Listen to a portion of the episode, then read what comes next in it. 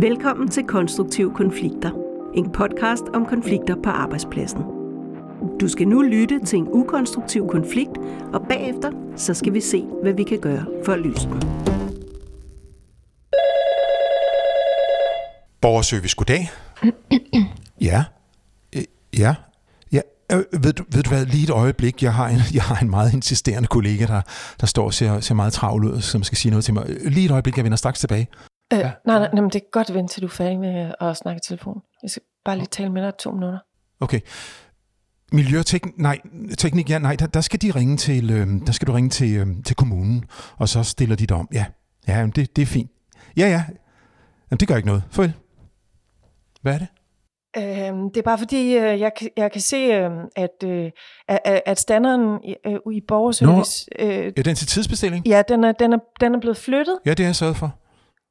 Ja, øh, jamen, jeg, har, har, du, har, du, har, du, har du snakket med, har du snakket med nogen, øh, Jeg kunne pedalen, øh, pedellen, jeg bad om at flytte den øh, jamen, hvad med, hvad, hvad med chefen? Har du, har du, øh, Nej, ej, hold nu op, lad nu være. Vi snakkede om det på mødet, og, og du udtrykte også ønske om, at, at det var generende, fordi folk stod så tæt på, så de stod og kiggede på os. Det har generet mig i mange år, men jeg synes bare, at vi, vi bliver nødt til... Altså, jeg havde ikke forestillet mig, at du bare ville gøre det uden, fordi jeg ved ikke engang, om, om, der, om der er lovhjemmel for det i, i cirkulæret, og jeg ved du, ikke, hvad Preben vil ved du hvad, I sige. kan og- bare snakke, altså det, det går straks i sådan en kollektiv plenumdebat, og så kan det tage fem år at få flyttet sådan en maskine, og så sagde jeg bare, flyt den.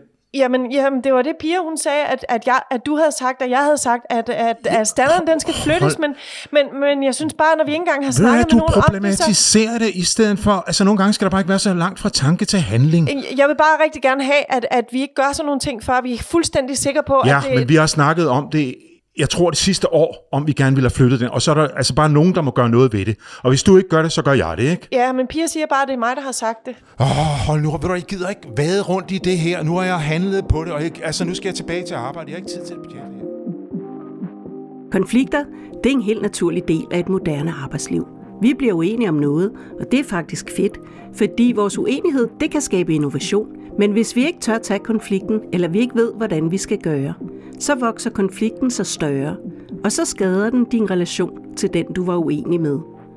Og for jeres kollegaer skaber det røv dårlig stemning. Den sociale kapital falder, og sygefraværet stiger. Velkommen til dig, der lytter med, og velkommen til vores eksperter. Med mig har jeg organisationskonsulent Michael Stig Ørbæk, som er ekspert i konfliktnedtrappende samtaler. Michael driver kursus- og konsulentvirksomheden til Mene, og så er han forfatter til bogen Livgivende Samtaler og Relationer. Så har jeg konfliktmæler Mie Markusen med. Hun er ekspert i konfliktens væsen og driver konsulentvirksomheden Markusen og Company. Måske kender du hende for DR-programmet I krig med naboen. Mit navn er Gitte Svandholm.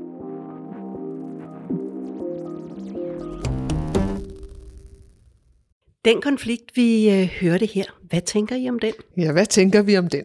Ja. Jeg tænker umiddelbart noget om, om i den der dialog eller mangel på sammen, og deres måde at være i konflikten på. Ja, så, så tænkte jeg også sådan, mm, altså den ene der, han er jo meget øh, sådan handlingsorienteret, ikke? så jeg tænker også, der var nogle personforskelle her. Altså han er meget, han fået tingene gjort, og så er det ligesom gjort, og det var det. Og hvor, hvor den anden, hun vil hellere følge reglerne, og hvad er det nu reglerne er, så der er også nogle personlige øh, forskelle der, ikke? Ja, og de har måske et behov, der sådan går lidt i forskellige retninger. Ikke? Den ene, ene vil gerne have gjort tingene, og den anden vil gerne have tryghed i, at det bliver gjort rigtigt. ja, det skal gøres rigtigt, ikke? Og, så, så det, altså det, og det er jo, jeg synes, det er et meget godt eksempel på sådan en situation, hvor vi har forskellige temperamenter, og forskellige, øh, kan man sige, værdisæt, kunne man også sige her, ikke? Altså værdierne om at gøre tingene rigtigt, og, og den anden, det er at få tingene gjort. Ja. Ja, og så måden, vi løser opgaven på. Ikke? Øh, der er forskellige tilgange til at få gjort tingene. Øh, der er nogen, der gerne vil undersøge, og der er nogen, der gerne vil Ja. gøre det, og så finde ud af bagefter, når man tog fejl, så gør vi det om igen. Ja, ja, så gør vi det er det meget om. forskelligt. Så. Så det, der er på spil her, er det noget, I kan genkende ude fra jeres erfaringer som konfliktmaler og samtaletræner ude, i, øh, ude på arbejdspladserne rundt om i Danmark? Absolut. Jeg tror, det er en meget almindelig konflikt. Og om det handler om, hvor den her scanner skal stå, eller om det handler om at putte kaffekopper i opvaskemaskinen, eller om det handler om, hvem der løser hvilken opgave, hvordan den bliver løst. Det er, altså, det, det er meget typiske konflikter, det her. hvordan løser vi opgaven? Og der er vi jo som mennesker virkelig forskellige i vores tilgang til opgaveløsning. Mm, præcis. Ja, jeg synes også, den er genkendelig. Som du siger, med, det er jo bare et eksempel her på, på en situation, hvor vi har lidt forskellige tilgange til tingene. Så, så det, den er meget almindelig. Og den er måske også en lille smule banal, eller hvordan? Ja, man kan sige, at den er banal, og, og alligevel så er det jo den her type konflikter, der også har det med at eskalere, altså at trappe op. Fordi de banale ting er jo hverdagstingene. Det her, man kan også kalde det hverdagskonflikter. Og mange hverdagskonflikter her, der, som jeg, altså, det kalder jeg øh, opgavekonflikterne, eller sådan konflikter om, jamen, hvordan løser vi tingene, metodekonflikter. Øhm, det er jo hverdagskonflikter, og hvis der er mange af dem, altså det er jo, når vi lærer hinanden rigtig godt at kende, så bliver vi også trætte af hverdagskonflikter. Derhjemme bliver man også træt af det der, der ligger ved siden af værktøjskurven. Det er det samme. Konfliktområder. Konflikter på arbejdspladsen, dem kan vi dele ind i fire områder. Der findes metodekonflikter, ressourcekonflikter, værdikonflikter og personkonflikter. Hvis vi lige dykker ned i metodekonflikterne, så handler det om den måde, vi løser opgaven på og brugen af vores faglige metoder. En ressourcekonflikt det handler om fordeling af penge, tid, fordeling af plads og materialer og personale. En værdikonflikt det handler om kultur, etik, tro, personlige værdier og vores egne holdninger. En personkonflikt det handler om identitet, det handler om selvværd, om loyalitet, og så handler det om tillid og afvisning. Når vi ved, hvad det er for et område, konflikten ligger i, så er vi lettere ved at løse den, og vi er lettere ved at forstå den anden. Hvad gør man, hvis man har en meget forskellig tilgang? Fordi vi kan vel ikke sige, så er den ene ret, eller den anden ikke har ret. Hvad, hvad stiller man op med den her forskellighed derude? Man kan jo sige, at i den her situation, der kan man sige, sam, selv samtalerummet om det er ikke særlig fordrende, fordi det er ikke lige, øh, Simon er ikke lige der til at snakke om det her. Så han er faktisk på vej videre også. Så han bliver bare irriteret. Så, så i stedet for at komme ind i en dialog, så bliver han bare, øh, stiller han sig der, hvor han i virkeligheden bare er irriteret, for han, han skal videre ikke? Og han, og han synes jo også, at det her det er jo øh, småting. Altså, hvor, hvorfor skal, vi, hvorfor skal jeg forstyrres med det? Ikke? Altså, og, og for hende er det jo samtidig vigtigt at uh, få snakket om det. Så, så det vil sige, det, det, det er det første, jeg, jeg hører her, det er, at de har ikke rigtigt samtalerum omkring det. Det er ikke, for, de er ikke sagt, lad os lige snakke om det her. De har ikke lavet det, jeg kalder en psykologisk kontrakt. Og det vil sige, øh, så kører det galt i byen. Og hvad mener du med en psykologisk kontrakt, Michael? Hvordan kunne man lave det med hinanden? Jamen, det er jo for eksempel at sige, at der var noget, jeg lige har gået og tænkt på. Øh, jeg ved ikke, om du har fem minutter, så vil Simon sige, det har jeg ikke nu. Så hvornår, hvornår har du så fem minutter? Men det, jeg vil faktisk have den her om en times tid, fordi så er, jeg, så er jeg færdig med det, jeg skal lave her. Så jeg vil godt snakke om det. Så, så hun skal jo også gøre op med sig selv, om det her det er så vigtigt, at det, det er vigtigt, at de får snakket om det sammen. Mm. Mm, mm. Så det, det, det, er jo, det er jo det første. Men faktisk, hvis vi prøver at høre situationen her, så starter hun faktisk med et spørgsmål. Øhm, men, men han bliver jo forstyrret midt, altså han, irritationen er allerede skabt, for han sidder, han sidder i midt i en samtale. Ikke? Så det kan man sige, det er lidt uheldigt udgangspunkt for en samtale. Mm. Og det er så vigtigt for hende, så hun slet ikke kan vente, tænker jeg, siden hun står her, øh, mens han har en, øh, en, en telefonsamtale kørende. Er, er det typisk? Altså, øh, når vi er i konflikter, er det så typisk, at, at vi er nødt til at gøre noget her og nu, eller hvad, hvad oplever I? Det kommer meget an på, hvem man er i konflikten, for det kommer an på, hvordan man går til det. Der er nogen, der helst går udenom det og går væk fra konflikten, og måske skal tage tilløb i 100 år for at sige noget om konflikten. Og så er der nogen, der har et meget stærkt behov for at få kigget på den konflikt her og nu. Og der kan det være svært at vente, der kan det være svært med den der time-out. Der vil man bare godt have talt om det nu, fordi det er nu, det fylder noget hos mig. Og det er jo sådan, øh, det, det bliver jo også meget sådan, det, og jeg kan tale meget tydeligt om det her, fordi det er min egen, øh, sådan, hvis jeg falder tilbage der, hvor jeg ikke har overskud og sådan, så er det faktisk den tilgang, jeg selv har, hvor jeg godt konfronterer, eller hvor jeg konfronterer konflikten, og måske endda også for temperament. Øhm, og det kan man jo, så kan man godt få sådan lyst til at sige, ej, jeg vil gerne snakke om det her lige nu og her, og det bliver vigtigt. Og der hvis jeg bliver mødt med en anden, der kigger på mig og siger, Mi, jeg vil gerne tale med dig om det her. Jeg har lige brug for at tænke mig om, eller jeg har lige brug for at afslutte noget. Er det okay, jeg vender tilbage? Så kan man sige, så er jeg jo afmonteret, fordi hvad sådan skulle jeg sige til det, hvis der er en, der siger sådan til mig? Man siger, nej, jeg vil tale om det nu. Det går ikke rigtigt, vel? Så man kan afmontere, altså man kan godt udskyde på en rigtig god måde Øhm, og det, det kunne egentlig netop med den øh, psykologiske kontrakt, du taler om, ikke? At, man, at man så får sagt, jeg vil gerne tale om det, kan vi lige gøre det om en halv time, så vender jeg tilbage til dig, for eksempel. Ikke? Men jeg skal have noget konkret. Jeg skal vide, at den person vender tilbage til mig. Ikke? Hmm. Så der skal vi lige være sat en halv time på. Det er ikke bare, kan vi snakke om det på et tidspunkt. Nej, nemlig. Nej, det, okay. det er rigtig så rart for mig konkret. at have ja. trygheden i, at den person så vender tilbage. Hvis, altså, hvis det nu er mig, der godt vil tage den med det samme. Ikke? Konfliktstile.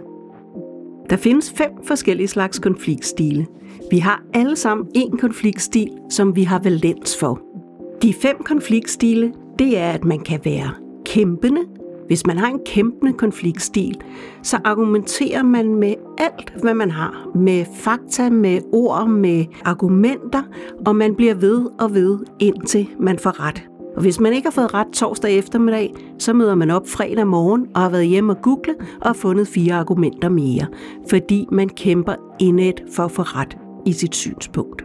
Den kæmpe konfliktstil kan jo være rigtig, rigtig god. Prøv lige at tænke på, hvis det nu er ressourcer til afdelingen, vi er i konflikt om, så kan det jo være rigtig hensigtsmæssigt at kunne blive ved og finde nye argumenter, indtil det lykkes at få flere midler. Hvis man er undvigende, så går man faktisk slet ikke ind i konflikten, så går man på toilettet i stedet for. Eller prøver at skubbe den ind under gulvtæppet, plejer vi også at kalde det. Vi undviger konflikten ved at lade, som om den ikke er der, fordi vi føler os ubehageligt til mode ved at tage den. Problemet ved den konfliktstil er bare, at konflikten ikke forsvinder, at vi ikke tager den. Men to minutter i deadline eller et kvarter i deadline, så kan det være en rigtig hensigtsmæssig konfliktstil at have, fordi det er ikke lige nu, vi skal tage konflikten. Så er der også den formidlende. Den formidlende ligner i virkeligheden lidt den undvigende, men i den formidlende konfliktstil, der får man lige sagt, ej, det er jeg altså ikke enig i. Altså, man anerkender, at konflikten er der, og man lige får markeret, at der har man en grænse. Og når man så har sat den grænse, så bakker man ligesom. Så siger jeg måske, ej, men ved du hvad, hvis det er så vigtigt for dig, så fint med mig. Altså, jeg markerer lige, at jeg ikke er enig, og så trækker jeg mig igen. Det kan nogle gange være rigtig likable. Altså det her med, åh oh, Gitte, hun er så let at samarbejde med, fordi når der er noget, der er vigtigt for mig, så får jeg ret. Problemet er bare i den formidlende konfliktstil, hvis man går over sin grænse gang på gang på gang, så holder man op med at mærke den på et tidspunkt. Og det er selvfølgelig ikke særlig hensigtsmæssigt. Så er der den kompromissøgende. Den kompromissøgende konfliktstil er i virkeligheden der, hvor man mødes lige præcis i midten. Vi to er uenige, du får lidt ret, jeg får lidt ret, vi mødes på midten. Det kan være rigtig fint, fordi vi begge to kan blive tilfredse, og nogle gange så kan det også være rigtig uhensigtsmæssigt, fordi vi mister noget af yderpolerne, hvor der måske kan være stor magi, eller det bliver sådan lidt et mærkeligt resultat af at mødes på midten. Andre gange kan det jo være vældig fint. Den sidste konfliktstil, det er den problemløsende. Den problemløsende, det er den, hvor jeg spørger nysgerrigt ind til dine argumenter. Jeg står på mine egne argumenter og hvad jeg synes, men jeg har også overskud i konflikten til at høre, hvad det egentlig er, du mener. Det vil sige, at jeg får sagt mit eget, og jeg får lyttet til dig. Det er rigtig ofte en rigtig hensigtsmæssig konfliktstil at have, med mindre at det er noget, der skal løses vældig, vældig hurtigt, og der ikke er tid til nuancerne, der skal bare tages en beslutning, fordi ellers brænder virksomheden. Så dur det selvfølgelig ikke at sige, og så er jeg også nysgerrig på, hvad der ligger til grund for, at du tænker sådan, og så får jeg et svar på 35 minutter, og afdelingen er brændt ned. Så det gode er jo i virkeligheden, hvis man kan finde ud af, hvad ens egen konfliktstil er, og så have øje på, når man er i konflikt, hvad der spiller konflikten god. Der er fordele og ulemper ved alle konfliktstilene.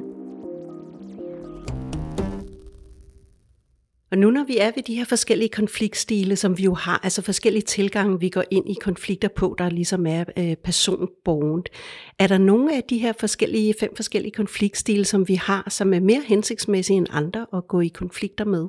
Altså for det første, så kan man jo sige, at de her typer af konfliktstil, de, altså, vi, Vores adfærd i konflikter er styret af to ting. Den ene ting, det er, hvilken situation vi står i, og den anden ting er, hvad vi er programmeret til. Altså, hvad vi har med i bagagen. Øhm, og, og det er ikke altid, at det er hensigtsmæssigt for mig, når jeg bliver sådan øh, temperamentsfuld. Men det er det, jeg bliver, fordi det er det, jeg har gjort af. Så først og fremmest tror jeg, der er en god idé lige, lige at anerkende, når, man, når jeg selv bliver presset, så kommer jeg også ud af nogle mønstre og kunne genkende sig selv i det. Det er ikke særlig hensigtsmæssigt for den konstruktive vej i konflikten. Det er heller ikke særlig hensigtsmæssigt at fejre tingene under gulvtæppet, og det er heller ikke særlig hensigtsmæssigt at sige, du forretter, jeg for fred. Ikke på den lange bane i hvert fald. Fordi der kan man godt blive passivt aggressiv. Altså den, der siger, at jeg skal nok tage weekendvagten i dag, eller den her gang. Jeg gjorde det også sidste gang og forrige gang, men det behøver I overhovedet ikke at tænke på. Jeg skal nok tage den. Altså det er jo passivt aggressivt. Det er heller ikke. Alle de tre stile er faktisk øh, sådan potentielt destruktive i konflikten. Men Mi, fortæl mig lige, når, når øh, altså man kan sige, umiddelbart lyder det meget fedt, der var en, der tog weekendvagten, bingeling, så er den afsat. Men, men hvad, hvad, hvad er der galt i det? Ja, hvis det er kronisk, så er det jo, altså lige pludselig så eksploderer man jo. Altså, det, det kan i hvert fald ske. Enten så eksploderer man, eller også så går man og så tager så meget hensyn til de andre, at man glemmer sig selv.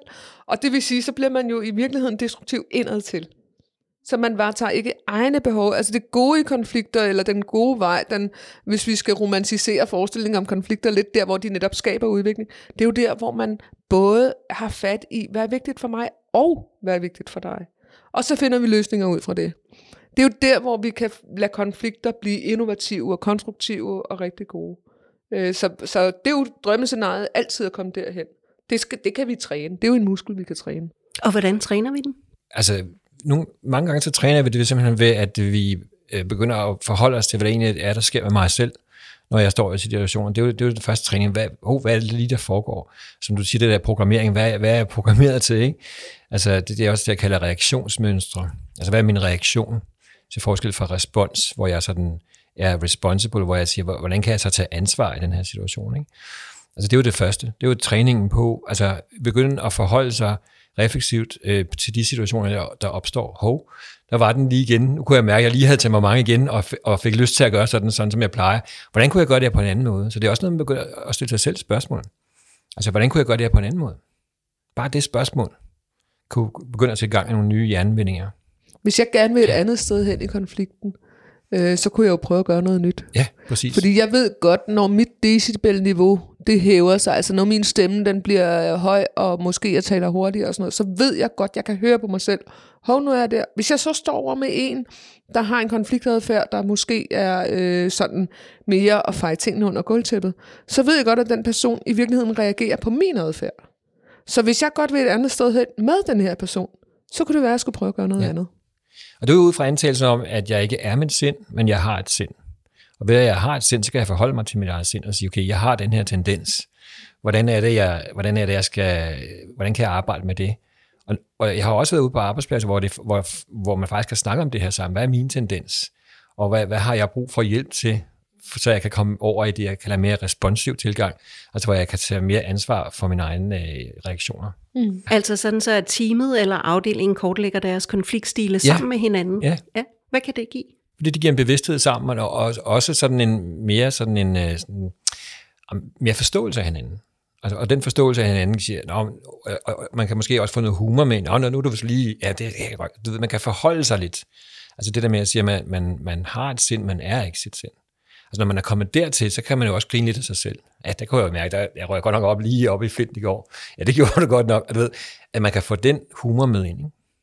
Ja.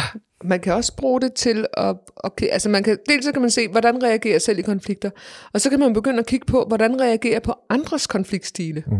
Altså reagerer jeg på folk, der for eksempel knaller hånden i bordet og råber og skriger, eller reagerer jeg på dem, der måske bliver mere øh, stille, Øhm, og der ved jeg udmærket, at dem, der råber op, og sådan som jeg, som jeg selv er, der føler jeg mig faktisk rimelig tryg.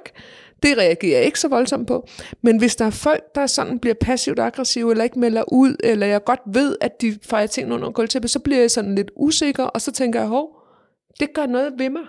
Og det der med, hvad andres konfliktstil gør ved mig, er også en, en god ting at prøve at tage op i dialogen, i hvert fald at reflektere over. Det der, der, er noget, der sker noget i mig, når den anden har den her konfliktstil. Ja. Jeg, jeg skiller nogle gange mellem raketten. Det er den person, som bare fejrer flint lige i øjeblikket, og når raketten er fyret af, så, ligesom, så, så kommer der ro på. Ikke? Og så øh, skarpskytten, som øh, i virkeligheden har så meget ondt i sulet på, på nogen, at man virkelig bare venter på øh, at kunne skyde, øh, skyde ind. Og det er to vidt forskellige, øh, kan man sige, stilarter, ikke? Ja. Jeg sidder og tænker på, hvad nu hvis man er i et team, hvor man har en anderledes konfliktstil end de andre? Lad os nu øh, antage, at langt de fleste i min afdeling har en kæmpende konfliktstil, øh, og, og jeg har måske en undvigende konfliktstil. Ligger der noget i øh, altså fordelingen af konfliktstile? Kan det have betydning for konfliktniveauet? Altså jeg har jo været ude på byggepladser, hvor, øh, hvor jeg sad lige tænkte, kender jeg nogle steder, hvor der er sådan den her hovedsageligt kæmpende stilart? Det, det har jeg faktisk mødt på nogle byggepladser, ikke? Hvor, man, øh, hvor man bare, du ved, råt for udsødet, bare siger ting, som det er. Ikke? Og så har jeg jo set, øh, mm, hvad, hvad, hvordan undvigende stilarter så agerer i det felt der. Ikke? Jeg har i hvert fald set nogle arbejdspladser, som har en undvigende stilart, at hvis der så kommer en kæmpende stilart ind, så øh, sker der tit det, at personen ryger ud fordi den passer ikke ind i den kultur, som er en undvigende stilart. Men det betyder ikke, at organisationen eller teamet ikke har noget at arbejde med. Men det vil tit kunne ligge den derovre hos ham eller hende, som har den her mere temperamentsfulde øh, tilgang. Ikke? Jeg tror altid, det er lidt svært at være den, der har en anderledes tilgang til konflikter end andre, hvis man er alene om det. Øhm, men når det er sagt, så er det jo meget forskelligt, hvad vi reagerer på. Øhm, så, så det kommer også an på, det kommer ikke an, kun an på, hvilken konfliktstil man har, det kommer også an på, hvad man er programmeret til at reagere på.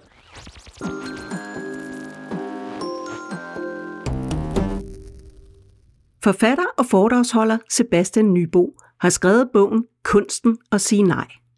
Nogle konflikter begynder jo med, at vi ikke får sagt fra, at vi ikke får sat en grænse, eller at vi undviger uenigheden. Så jeg har spurgt Sebastian Nybo, hvordan vi kan lære kunsten at sige nej på den gode måde.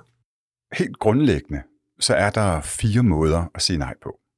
Der er det kompetente nej, man typisk bruger på en arbejdsplads, hvor man forholder sig til mængden af de arbejdsopgaver, man har, og kan sige til sin chef eller kollega, jeg har fem arbejdsopgaver i forvejen, hvis du kommer med to mere.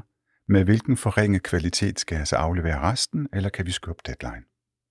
Altså den her, um, den her forståelse for, at man kan ikke putte mere på, uden enten kvaliteten falder, eller deadline skal skubbes. Det er det, vi kalder det kompetente nej. Så er der det forunderlige nej. Og det er der, hvor man står i en situation, hvor man enten ikke er klædt på til at tage en konflikt, eller ikke føler, at man har et mandat, eller føler, at den person, man er overfor, er så voldsom, at det er klogere at sige ja. Så siger man ja, og så tager man lige en time eller to, og så vender man tilbage, og så siger man, kunne vi overveje at gøre sådan her? At, at man egentlig ligesom, man siger på amerikansk, cover your ass, altså man lige undgår at sige ja til noget, som bliver meget forpligtende, men, men man kan bagefter kan lave det om. Altså man undgår at sige nej, fordi det bliver meget øh, konfliktmættet, så man bagefter kan lave det om. Så er der det kærlige nej, og det bruger man typisk i relationer, hvor der er flere følelser i ikke så ofte på arbejde, men derhjemme med familie eller børn. Eller... Og så er der det sidste, som vi kalder det resolute nej. Det er der, hvor værdierne er overtrådt. Det er der, hvor man ligesom Gandalf dernede i, i dybet skal stille sig op og sige, you shall not pass. Det er der, hvor man virkelig markerer, at det her det er over mine grundlæggende værdier.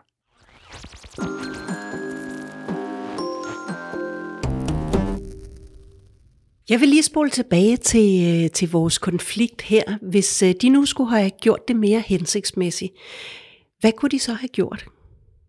Du var lidt inde på det i starten. Det der med at starte med timingen for samtalen. Mm, yeah. Det tror jeg er et godt sted at starte. Simpelthen, altså man skal, man skal altid sikre sig timingen ja. for samtalen, tænker ja. jeg. Ikke? Ja, det er det første, og det, og det, og det, det, det tror jeg er det første i det, jeg vil kalde en responsiv tilgang, og ikke en reaktiv tilgang. Der er noget med at holde sig målet for øje. Ja. Hvad vil jeg godt med det her? Mm. Hvad er det, jeg tænker, at jeg drømmer om at få ud af den samtale? Og hvis jeg drømmer om at få noget konstruktivt og godt ud af den, så er jeg også nødt til at tænke mig om i forhold til, hvordan og hvornår jeg tager den. Ja. Så det første er at gøre sig selv klart, hvad er egentlig mit altså mål er måske så meget sagt, men hvad er det, jeg gerne ja, vil? præcis. Og for mig at sige, så er altså, vi er mennesker, og der er, vi er forskellige, og men vi er også, kan man sige, ens om, at, vi, at, at konflikter opstår, og uensstemmelser opstår. Så for mig er det jo ikke, om der opstår ting, det vil det altid gøre. Øh, det er, hvordan vi håndterer dem. Og der er vi faktisk lidt tilbage i det her med at komme ud af det trusselsystem, man er i, når man er i mhm. konflikt, for at kunne tage konflikten konstruktivt. Øh, der bliver flere gange sagt det her med, at jeg handler jo bare, jeg gør jo bare noget. Jeg, altså den der sådan behov for handling, Øhm, og, og det der, når folk de gentager sig selv, så er der typisk et eller andet, der siger noget om, at de måske faktisk ikke føler sig lyttet til. Så hvis jeg nu godt vil have den anden, altså skulle have en dialog med den anden, så kunne det være, at jeg skulle starte der med at sige, hov, det lyder for dig, som om det er vigtigt, at vi får handlet på de ting, vi snakker om. Det er jo en, altså, det kunne være en start i det, ikke? Eller omvendt, at øh, den anden her vil, vil gerne have, at vi øh, gør det med ordentlighed, og vi er sikre på, at det er rigtigt, det vi gør. Så kan man jo også til det sige, hov, det lyder for mig, som om det er vigtigt for dig, at vi er helt sikre på, at vi gør det rigtige. Er det sådan for dig? Ja, det er sådan for mig. Ikke? Lad os lige prøve at høre, hvordan det så kunne lyde.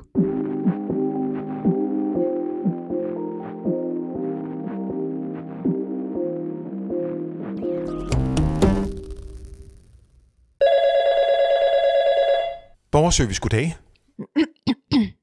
Ja, ja, ja lige, lige et øjeblik, så, så vender jeg tilbage. Jeg har en, øh, en lidt insisterende kollega, der står og, og skal sige noget til mig. Jeg vender straks tilbage. Hvad er det? Øh, nej, det kan selvfølgelig godt vente til du lige... Okay. Ja, så er der igen. Miljøteknik. Nej, der skal du ringe til kommunen, og så vil de stille dig om. Ja. Ja, det er godt. Nej, det var så lidt. Ja, god dag. Hvad er det? Øhm, det er bare fordi, jeg kan se, at, at, at øh, standeren er blevet flyttet nu. Og standeren til tidsbestilling? Ja, Ja, det har jeg gjort. Altså, jeg har sørget for det.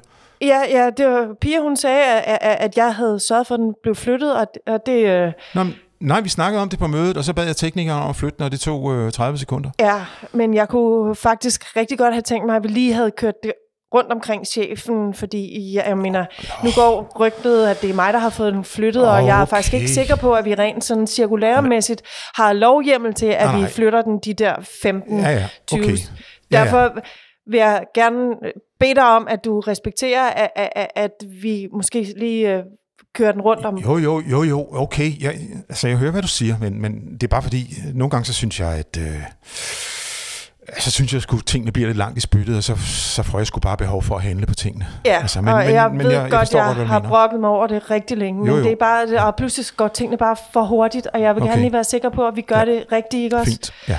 Men, men det, det var sødt af dig. Det, Ja, ved du hvad, når vi, hvis vi, vi kan lige tage det på mødet, og så skal jeg nok sige, at det var mig, der rykkede på det.